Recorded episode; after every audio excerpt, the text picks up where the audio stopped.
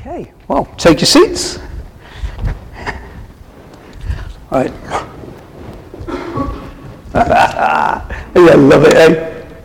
Uh, oh, Freddie, Freddie Mercury would have done some of that, wouldn't he? Great. Rod Stewart. uh, recognition. Recognition. We all like it, don't we? Whether we admit it or not. Oh, it was, it was a team, it was team effort, team effort. We, we were all in it together. But you like that little bit of recognition every once in a while. It's just really nice to have it. It's, it's good on both sides. It's important on both sides. It's important for you to be able to recognize somebody who has just got on with it, somebody who's really contributed something. It's really important that you build them up, that you encourage them, that you say to them, You're really good at that. Thank you so much for what you've done. You didn't have to do it, but you did. And it's vital that we remember this. We remember it's part of being a team, it's part of being leadership as well to be able to say to people and recognize, I'm not going to make a big deal about this, but thank you. Really appreciate it. New Year's Day, the honours list. It's a big thing, isn't it? It's a big thing. I'm always listening out, eh? Jerry Padden, you never know, eh? Imagine that. Eh? You know, why not? Absolutely, why not, eh? Why not? But um, but that's a big one, isn't it? That's, that's a real big one. And it's really important as well because, because, yeah, it's that recognition, a human response to a human need. It, it's all part of, of what's right and what's good. There's nothing, there's nothing wrong with it. It's just a real super notification of something that somebody's done through service, through putting other people first, through being there for people and sometimes neglecting themselves in that, in that process. At Grace Trust, sometimes we see kind of a flip side. We see a different kind of recognition at times. And that is that time and that space where somebody recognizes that I need help, man. I mean, I, I really do need help with this. If I keep going and if I give, it, give this another year, it, I, you know, I don't know what I'm going to be like. I, I really do need help. That may be in lots of different forms that people come, come that way. Not necessarily because somebody has an addiction issue or they've spent years on the park or years sleeping in a car park. It could be that they've lost somebody very close to them and suddenly they realize just how lonely they are. St. Helier, man, one of the loneliest places on earth. Let me tell you, it really is. You would be amazed. Just amazed. We had to go up to a, a funeral. I'm going off script right away, yeah. We were going to a funeral the other day. An old Polish boy had passed away. And he was a bit of a father figure to them. He'd been here 18 years. Um, you know, been here almost as long as I have. And, and he passed away. He had, he had issues and problems in his life, and he passed away. And uh, Neil from Pitchers said, I wanted him to have his own place. He said he, there's a communal place you can bury people up at Surville, like a mound. It's like a thing. But he said, I wanted him to have his own place. You know. So we were up here the other week, there was nobody here. We just did a funeral where there was nobody, nobody turned up.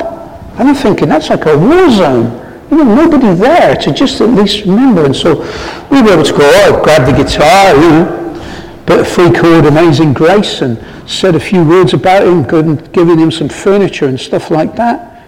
You know, but it's such a lonely place for so many, for so many people. And for people who, like I say, who've never had any addiction issues. You know, and some people it's that call to, to relate. You know, where suddenly you realize, babe, we're not, we're not sorting this. You know, we're not, do we actually need help? Have we reached that stage? You know? I had a guy the other week at a party doing really good. He said, I quit drinking. He said I was drinking two bottles of vodka a day. Doing really well, super, super guy. He wouldn't even know where Lewis Street is. He don't need to. He's doing really good. But he said, I just had to stop.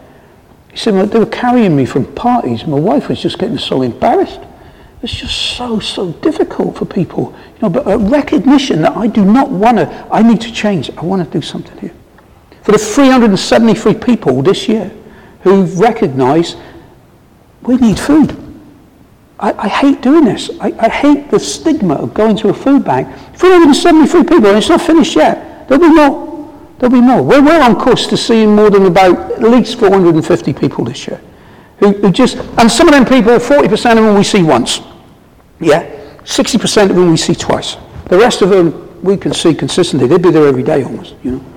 They just have always struggled. They've always struggled. Before COVID, before the financial crisis, before Putin decided let's go and invade Ukraine.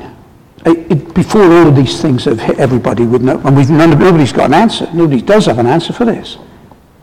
But the answer is there in that you just react as best you can. Do with what you have. And praise God, we're really well placed to meet the need, but we still have to steward it. But for them 373 people, there's a recognition that forget all of your, your thing, your pride and everything, if there's help, just, just get it. Just, just go and get it. But for some, it's much deeper. And for some, if Grace Trust can be a part of that thing, one of our greatest tools at Grace Trust is the phone. Not a mobile, the phone. it's wonderful. Because we'll say, well, just phone from here. I'm out of credit. Just phone from here. Oh, it takes forever. Doesn't matter. We'll put it on loudspeaker. So we put it on loudspeaker. And it's still ringing after two minutes. And they're like, oh, forget it. They're not answering. I said, they will. Just hold on a minute. It's more dealing with more than just you, you know? Just, just give it a minute. They will. They'll, they'll, they'll pick up. And they pick up. And then begins that process, you know, of where that recognition can be, that can be just received and people can be guided and helped. You know, do you want to go upstairs where it's quiet? We'll make you a cup of tea. Talk to them up there. Make a start on your journey. That you, there's no big fanfare here. There's no public announcements, no white, white tea glove afternoons for these guys. No walk across the lawns. But they've made a big step. It takes a lot of courage to say, I can't do this, man. I need help. But when you support Grace Trust, you support that. That's what you are able to do. Right. To the stuff, to the main bit. Our gospel reading today. The anointing of Jesus. A recognition has gone on here. A recognition. Things were changing. The mood was changing, wasn't it? All of the heady days of Jesus' public ministry and and all like that. But you can sense from reading the scriptures too, things are changing here now. The mood's getting a little bit more somber in it. We've got three main characters involved here. We've got Mary, we've got Judas, and we've got Jesus. Two of the main players within a week or so will be dead. One will hang himself. One will be anointed for a second time, lying in a tomb. But that's not the end of that story. and there's another one. This guy, he brought my brother back from, from the dead. He was dead four days, and this guy brought him back.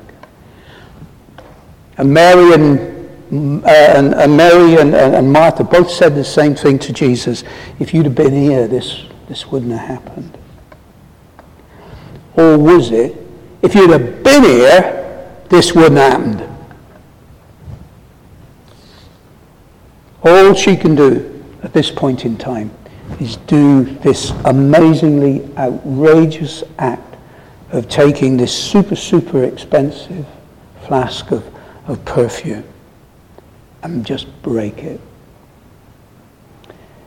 It was her way of recognizing where they were headed. What she did was, oh, even by today's standards, if a woman were to do that in public, it would cause you to be a little bit, it's a bit, oh, it's a bit, getting a little bit closer, darling. You know what I mean? Washing his feet with your hair. Smell this stuff. This is expensive gear. What is going on? Why, why are you here? What is this about? And Judas, well, now he's, he's getting a bit, he's getting a bit jittery, isn't he? He's getting a little bit, time's getting short now, yeah? Yeah, and, and, and there he is. All he can do is, we'll bring up the poor in this one. Yeah, why, why, why wasn't this sold and why would a man's wages for a year and you're wasting this? What's going on? Did he have a point?